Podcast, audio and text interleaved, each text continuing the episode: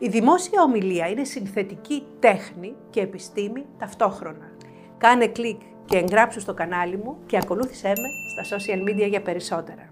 Υπάρχουν πολλές και εντελώς διαφορετικές προσεγγίσεις στο θέμα της διδασκαλίας της. Η δική μου μέθοδος βασίζεται σε μεγάλο βαθμό στη μελέτη κάθε μίας από τις τρεις παραμέτρους φωνή, γλώσσα σώματος, λεξιλόγιο, χωριστά και κατόπιν στη σύνθεσή τους. Μόνο τότε προχωρούμε στο επόμενο στάδιο διδασκαλίας, τη ρητορική, προσθέτοντας απαραίτητα στοιχεία όπως ύφος, περιεχόμενο, δομή ομιλίας, επιχειρηματολογία, ορισμό κοινού κλπ.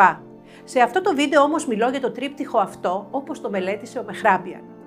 Παραθέτω ένα απόσπασμα από το βιβλίο μου «Η φωνή της επιτυχίας, πώς να μιλάς ώστε να σε ακούν». Πειράματα του καθηγητή ψυχολογίας στο Πανεπιστήμιο UCLA των Ηνωμένων Πολιτειών, Albert Mehrabian, απέδειξαν ότι τρία είναι τα στοιχεία που αλληλεπιδρούν κατά την επικοινωνία. Το λεξιλόγιο, ο τόνος της φωνής και οι εκφράσεις του προσώπου. Ο καθηγητής στο βιβλίο του Silent Messages το 1971 υπογραμμίζει ότι τα πειράματά του βοηθούν στην κατανόηση της σημασίας της μη λεκτικής επικοινωνίας, τόνος φωνής, εκφράσεις προσώπου, καθώς αντανακλούν τη διάθεση και τα συναισθήματά προς τους συνομιλητές ή προς το κοινό. Υπό ορισμένες συνθήκες, τα ποσοστά είναι 7% για το λεξιλόγιο, 38% για τον τόνο φωνής του ομιλητή και 55% για την έκφραση προσώπου. Κανόνας 7, 38, 55. Ο Μεχράμπιαν επισημαίνει ότι σκοπός της έρευνάς του δεν υπήρξε η εφαρμογή του κανόνα σε όλα τα είδη επικοινωνίας. Για το λόγο ότι τα πειράματά του ήταν περιορισμένα.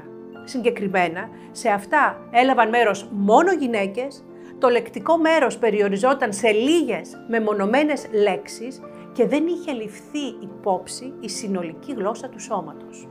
Γι' αυτό είναι άστοχο να εφαρμοστεί ο κανόνας σε περιπτώσεις επικοινωνίας κατά τις οποίες είναι αναγκαίο να εκφραστούν ποικίλα συναισθήματα και διαθέσεις μέσω πολύπλοκου λεξιλογίου. Τα επιστημονικά του ευρήματα σχετικά με τα αντιφατικά μηνύματα που αφορούν σε συναισθήματα και ψυχολογικές θέσεις έχουν παραποιηθεί και παρερμηνεύονται σε σεμινάρια σε όλο τον κόσμο. Κάτι που ο ίδιος διαπιστώνει με δυσαρέσκεια.